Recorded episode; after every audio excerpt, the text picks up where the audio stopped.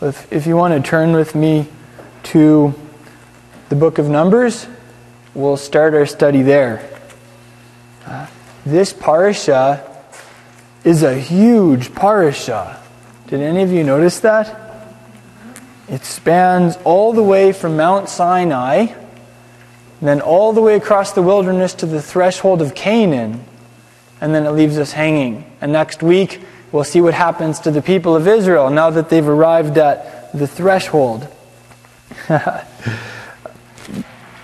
uh, Parsha has a title. Can anyone tell me what the title of this Parsha is? Beha'alotcha. It's five syllables. It's with the first line of a haiku, Genevieve pointed out to me. Beha'alotcha. Can we all say that?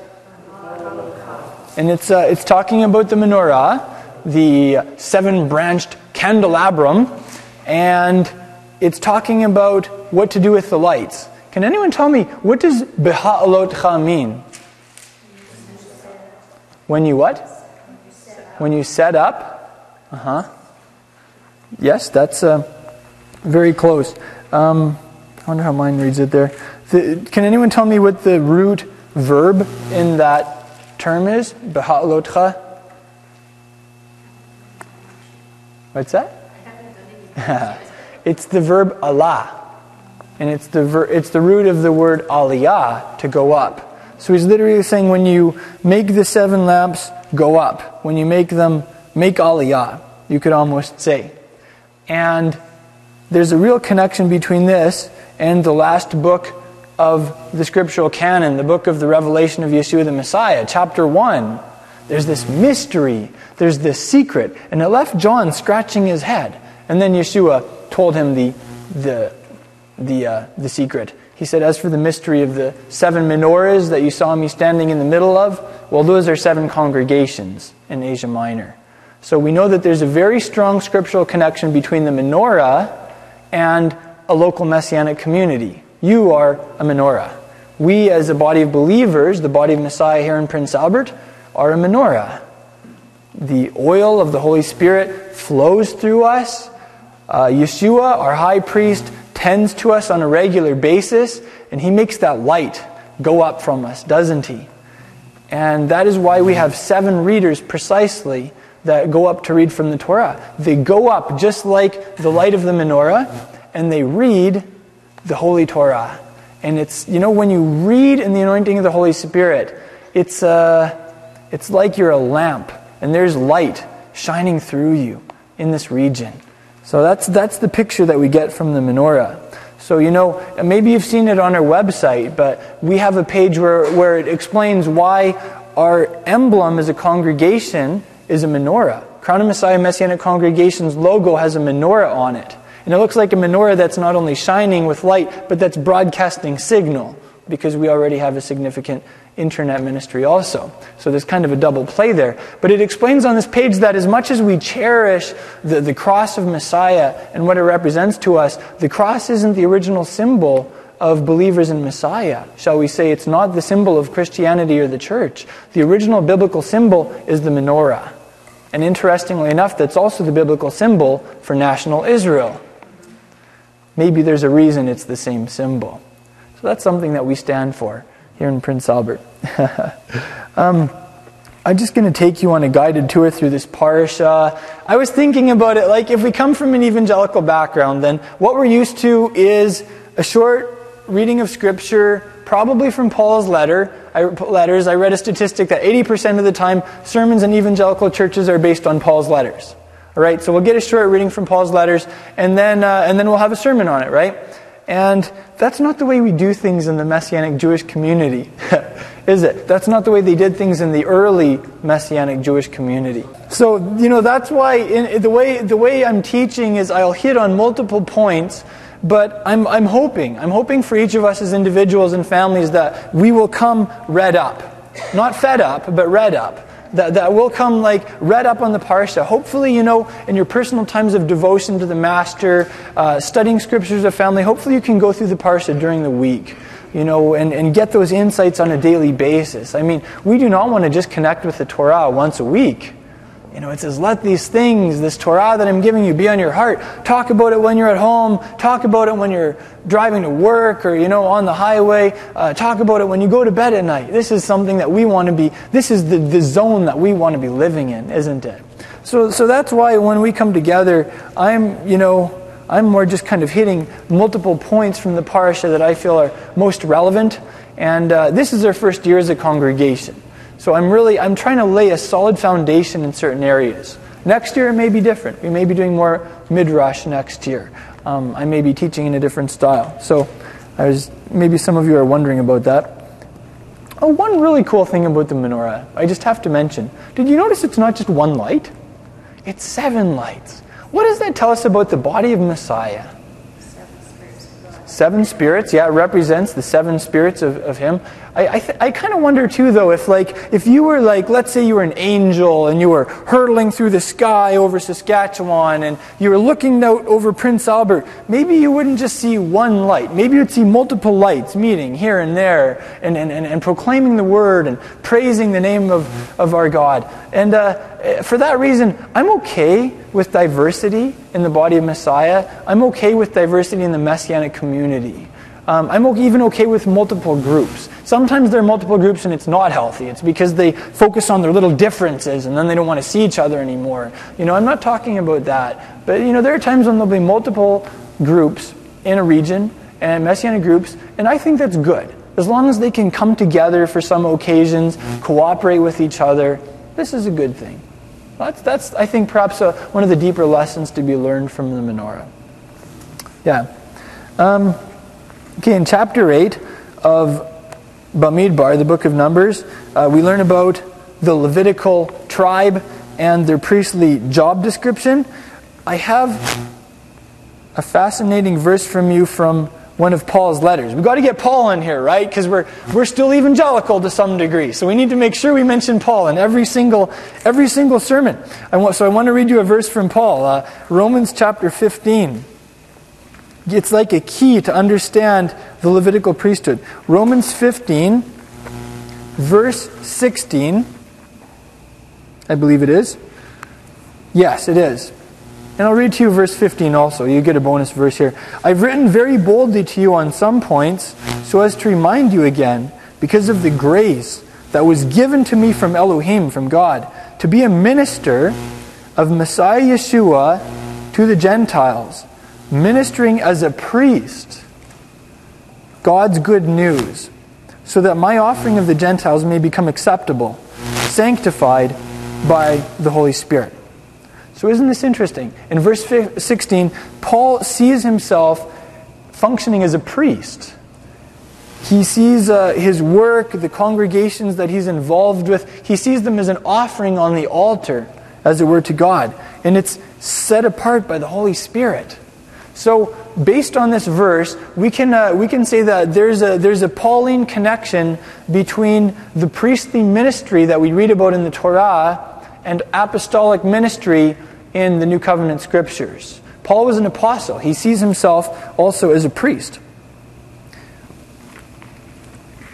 So as we as we read through the Torah, as we go on this quest to understand the priesthood better, something we can bear in mind is that there's a very strong connection in Pauline theology between the apostolic ministry and what that job description looks like, what that mission uh, the effects that it has are, and the priestly job description. Uh, another example of this is Messiah's own emissaries in the early Jerusalem congregation, Acts chapter 6, verse 4. We see that they have a job description that parallels the Aaronic priesthoods. It doesn't replace it.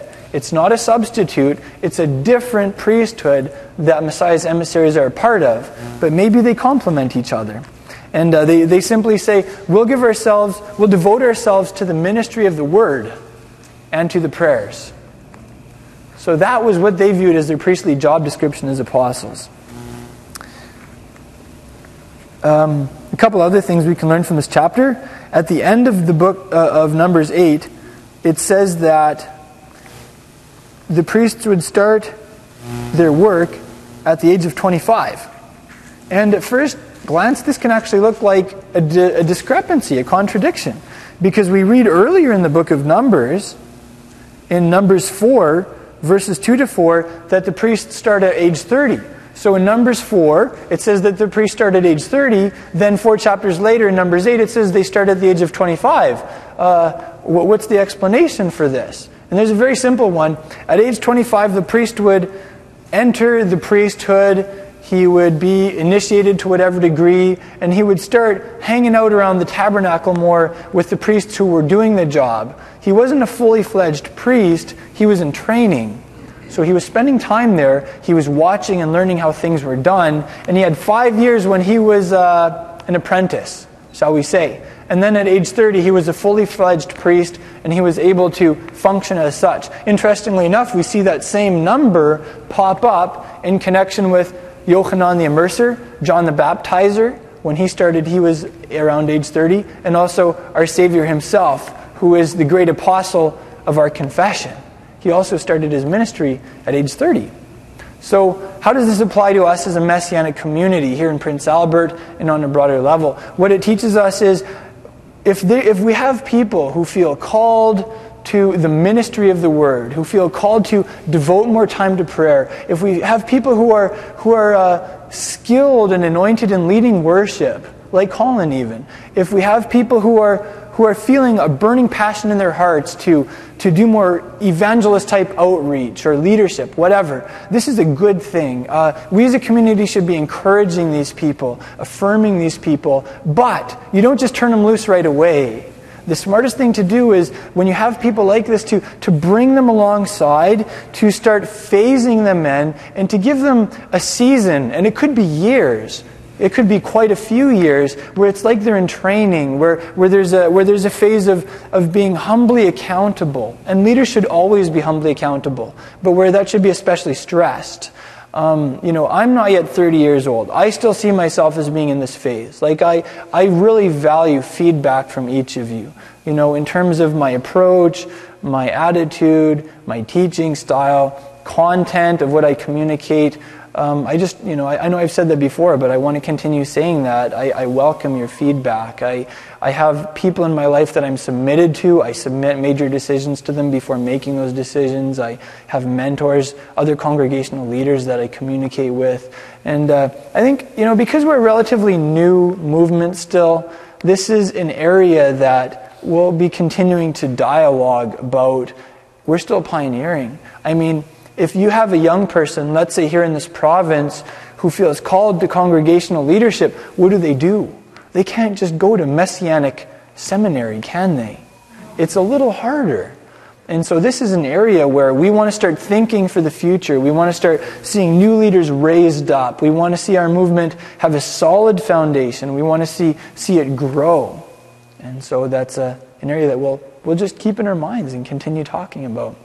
Another, another uh, cool example of this connection is uh, Yeshua's brother, Yaakov Hatzadik. Uh, Jacob the righteous. The, they call him James in English because the King James Bible, you know, they had to have James in the, the King James Bible somewhere, so they named him James instead of Jacob. But anyway, he, he viewed himself as a priest. Uh, there's a very strong tradition in early patristic literature, like the church fathers, that, that James would actually go to the temple area and he functioned as a priest. He, he, he, he lived like a Nazarite, like a very high level of holiness. Uh, there are even legends that he would go into the holy place and he would be found praying there on his knees for hours and hours.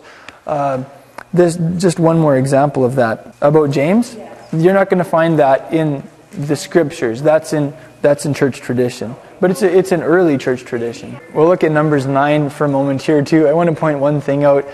I, I enjoy like the stereotypical differences between male and female. You know, what's the stereotype that males have uh, half the daily word quota of things that they just need to get out as your stereotypical female. Um, you know, often I, I'm in awe of the way women can relate and communicate. I just, in that area, I am outclassed, right? Like, wow. And uh, I just, it's, it's like, um, often for women, everything is connected. Like, you'll start telling one story, and an hour later, they'll have gone through like 30 different stories, and they're all connected. And it's amazing, right? Like for me, I have more of a standalone type of brain where it's like, okay, I have a thought, so I communicate the thought. And then I stand there, you know? Um, maybe you've noticed that even with how I teach. I mean, I just hit a bunch of standalone points, right? But anyway, um, you know how both of us, as males and females, are created in His image?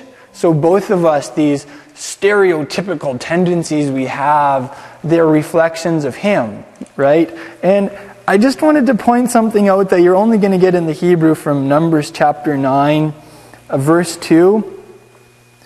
Um, I'll read you verse 1 also. Thus Yahweh spoke to Moses in the wilderness of Sinai in the first month of the second year after they'd come out of the land of Egypt, saying, and this is how it reads in Hebrew, and let the sons of Israel observe the Passover at its appointed time.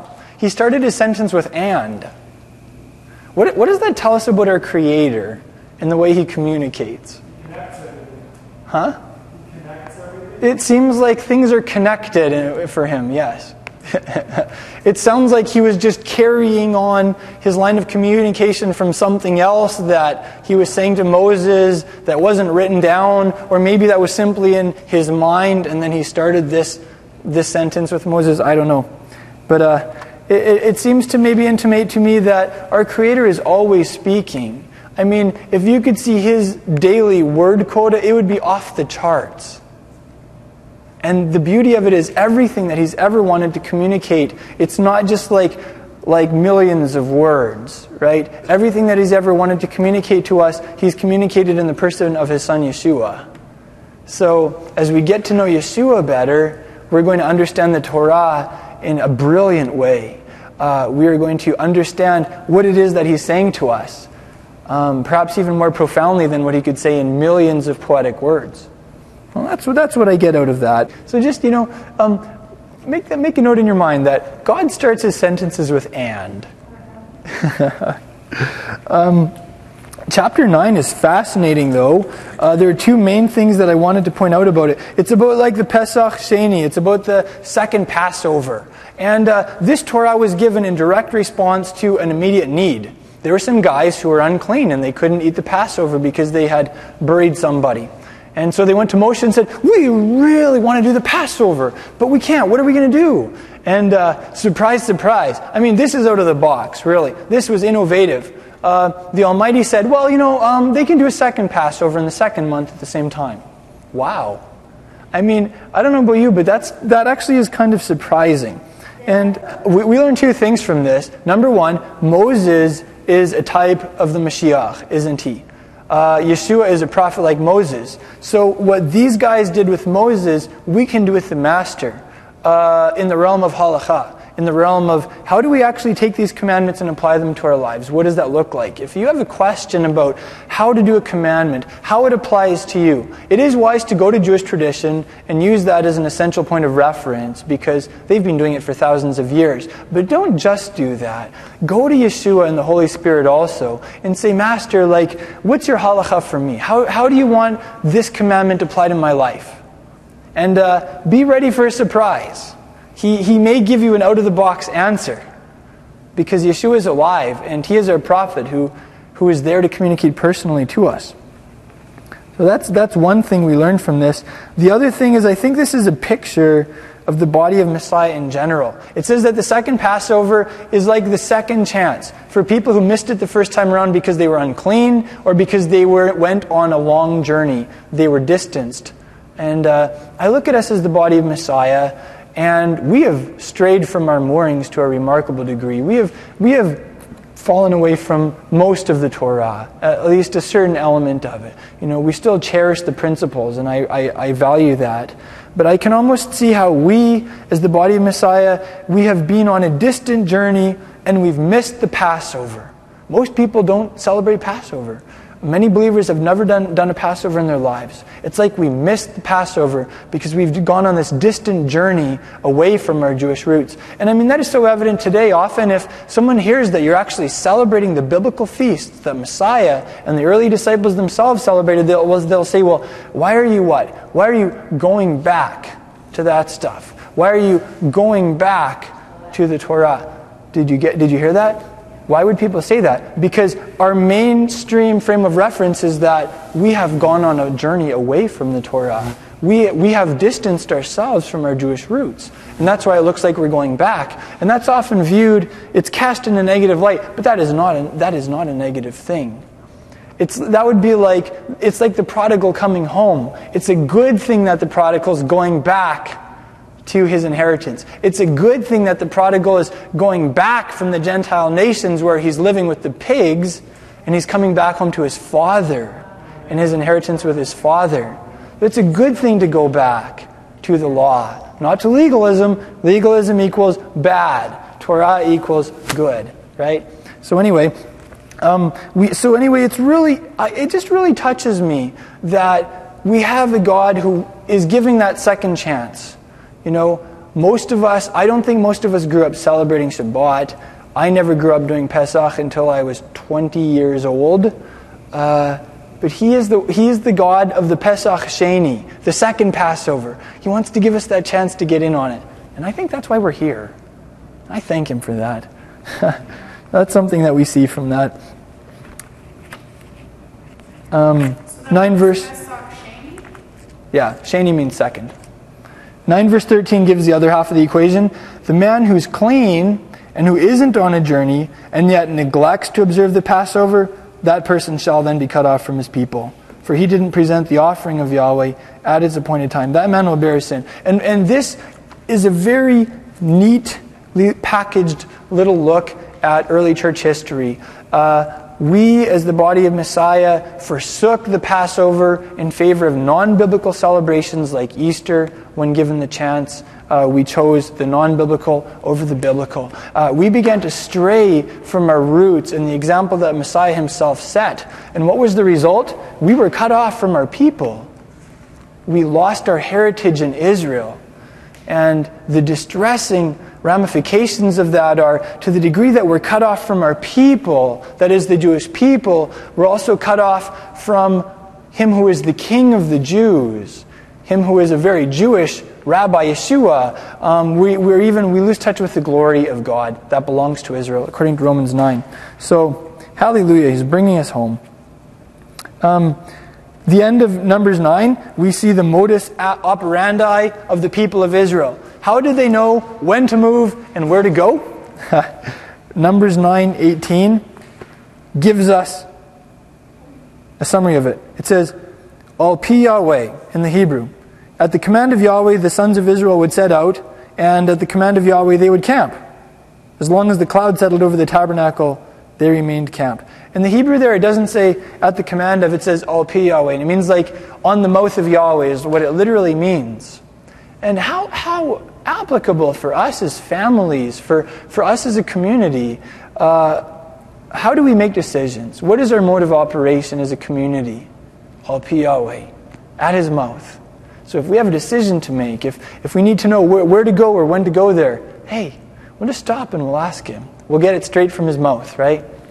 And uh, for that reason, I, I very highly value the prophetic gifting in Messianic congregation. There's a place for those of us who have that spiritual connection to, to hear what we feel is a word from Him and to share that. And then we can weigh that together.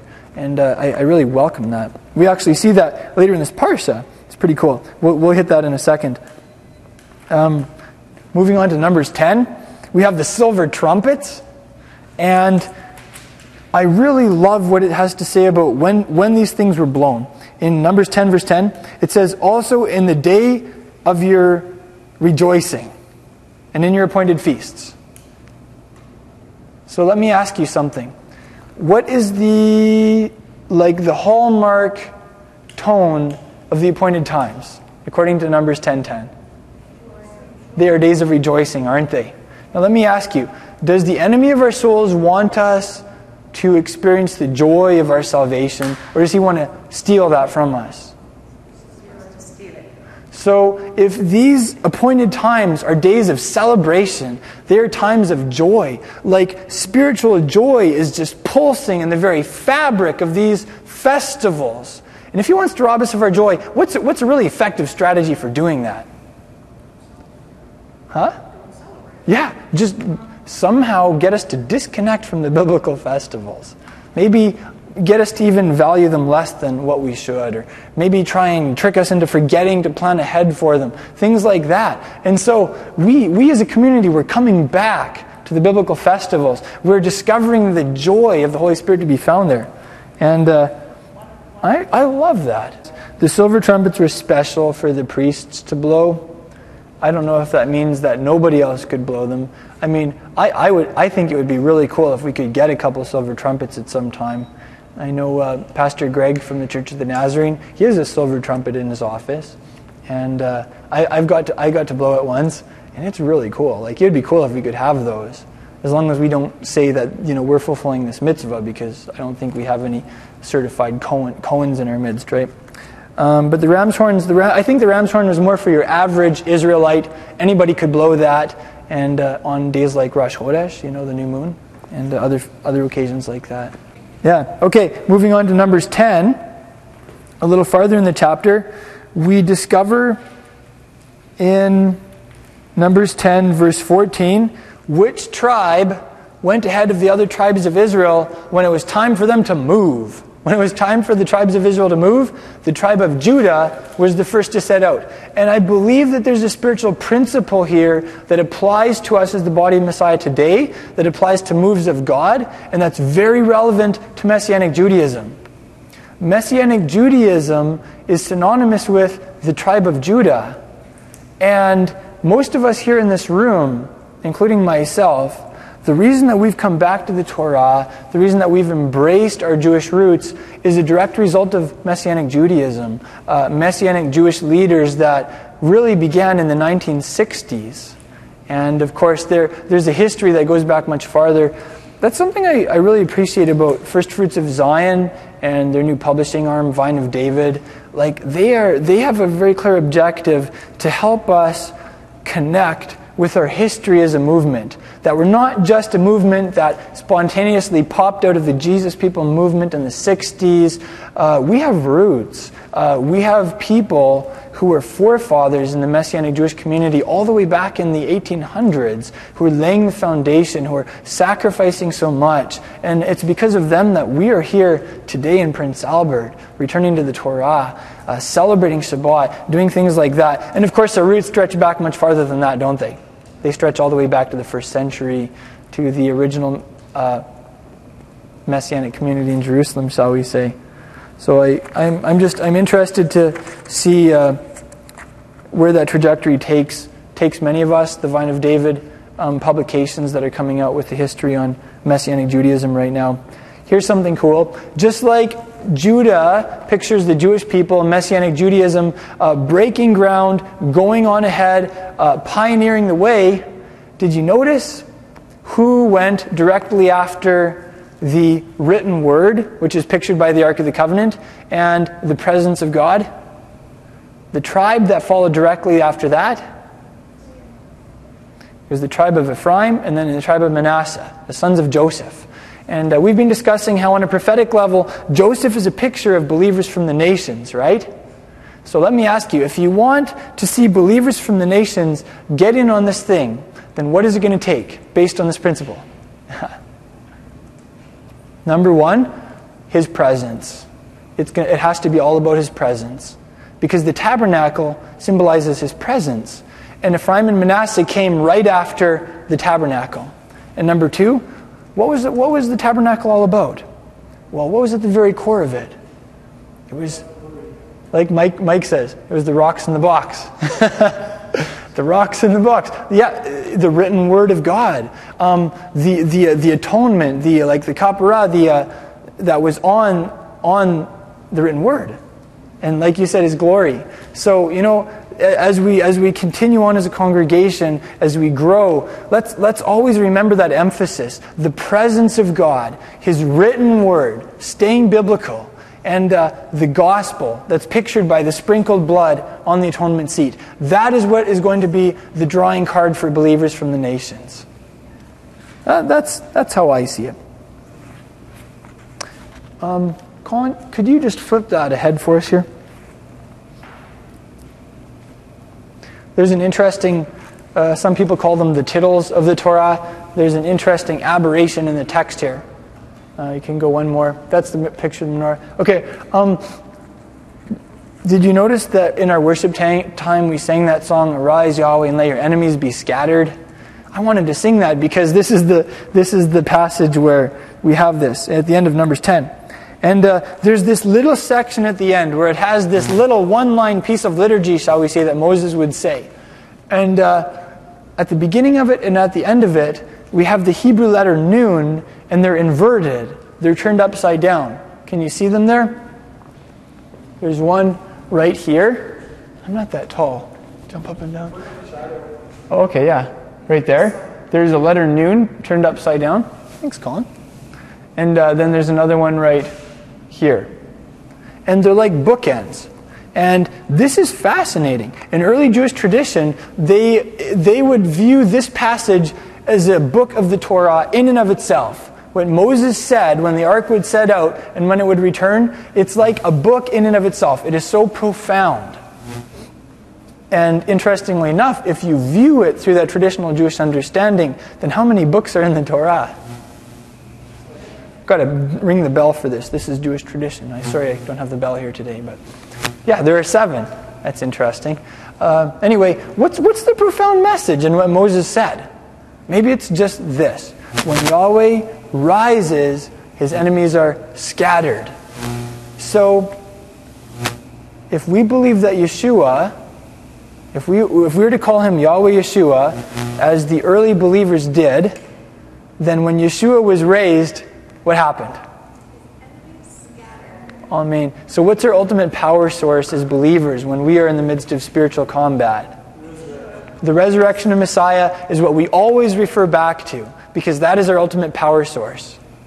When we stay connected with the resurrection dynamic, then we will walk in that same triumph as Messiah did.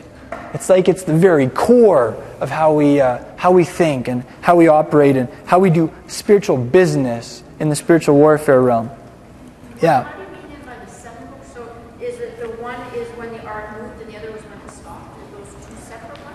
No, it's like uh, the little passage from Numbers 10:35 and then on to the next verse. So if if and this isn't like literal, right? This is just a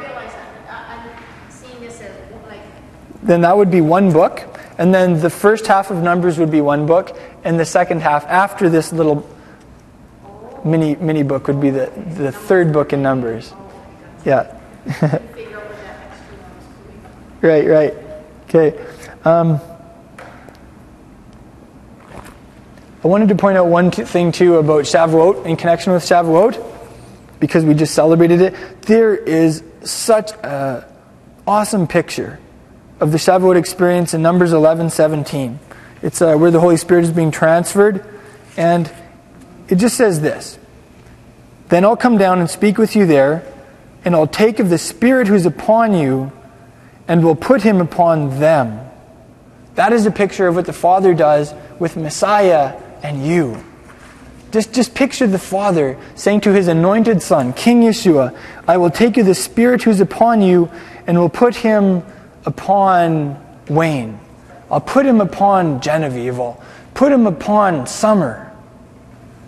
That's, that's the gospel right there, isn't it? The gift of the Holy Spirit. Just think about that. The same Spirit who was upon Yeshua and empowered him to do the works of the kingdom and bring healing into people's lives and proclaim the Word of God dynamically and relevantly. That same Spirit, the Father takes that Spirit and He puts Him on you too. And you find that same Spirit moving through you and speaking through you and living deep in your core. And you begin looking like Messiah. Wow, hey?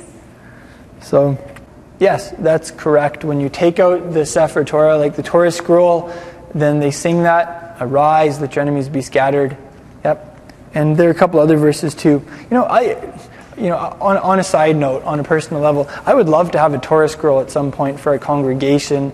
I don't know if we would want to do all the liturgy every week, but it would be nice to do that at least once a month or something, just so we all know it. There's something really special about taking out the Holy Torah and walking around the congregation and, and singing that, Arise Yahweh, and singing about, you know, uh, the voice of Adonai from Psalm whatever it is in the 20s, I think. Yeah, let's start praying that the Father will bring us like 10 men so that we can have a, a minyan every week. Yes, Abba, we're just to put that in as a on our wish list to you, Father. Yeah, we request that you'd bring us a, a minyan on a regular basis. I have one thing to share with you from the book of John. It's a joke that I like to say to shock people. I believe in salvation by works. I'm just going to come out of the closet right now and say it. I believe in salvation by works. Your question your question may be, what works are you talking about? Well, see in John 6:29 it says what the work is. John 6:29 says this is the work of God that you believe in him whom he sent. So I believe in salvation by works as long as that work is faith. Our work is to believe in him whom he sent. I, I you know, I, that's wordplay, right? But I love wordplay. I love jokes like that. I love people like giving me this look and I can tell they don't have a clue how to respond. And then I say, yeah, because in John 6:29 it says, "This is the work of God, that you believe in him whom he sent." That's my work. yeah. Well, I, you know, the master in the Capernaum synagogue, he gave this drosh on how he's the bread of life, and we actually have some challah that we could enjoy for, for, for oneg and maybe we could remember how Yeshua is the bread of life as we do the bracha for bread today, hey? Maybe we can end there. Um, okay, I bet I have to tell you guys what that is. You're going to be like, why does he have a picture of a moth? Um, Yeshua in John 6, he said, John was a, li- a, a, light that was burning and shining, and you were willing for a time to rejoice in his light. Well, did you know that the Hebrew word for rejoicing, well, one of them, like sos, tasis, uh, it's in the Sheva Brachot, the seven blessings for marriage, um, it's a moth. It's the same word as a moth. And why is that? Because somehow in the Hebraic mind, the picture of wild, exuberant rejoicing is like the way a moth just goes hurtling around a flame at night. Have you ever seen that? He's, he's almost out of control. What? He just can't resist. Usually burn up too. Yeah. so anyway, that's why I had that there. I thought you'd enjoy it. And there's a picture of the Capernaum synagogue where Yeshua gave most of the drash in John 6. Thank you for joining us in this message. I pray that it's been an inspiration to you in your discipleship to Yeshua the Messiah. Crown of Messiah is a relatively small congregation with a massive mission. We're not just making disciples and teaching the Word of God here in our city. We're also doing that internationally through vehicles such as the internet. It is our joy to offer you these messages for free at absolutely no charge. At the same time, we do have ongoing overhead expenses. It costs us something to produce these teachings and get them out to you. And we would appreciate it if you would, in turn, support our work in a practical way. Help us cover some of our basic expenses. You can do that by going to our website, crownofmessiah.com, and going to the donate page where you can make a one time donation or you can set up a monthly automated donation. I'm reminded of the words of Yeshua's apostle Paul in Galatians chapter 6. He said, Let the one who is taught the word share everything good with his teacher. So if you're being taught the word by us, we would appreciate it if you would take the words of Yeshua's apostle seriously and make some type of return for the blessing that we are giving you for free. That way, we'll all be in it together, and we will be a team accomplishing the mission that Yeshua has given us. And you will go from only being a receiver to also being a giver. If you're like most people, finances are tight. We understand that. Finances are tight for us too. That's why we need people like you to come alongside us and to back us in the work that Yeshua has called us to do. Thank you so much for making that donation at crownofmessiah.com. And thank you for becoming a team member with us. We appreciate it.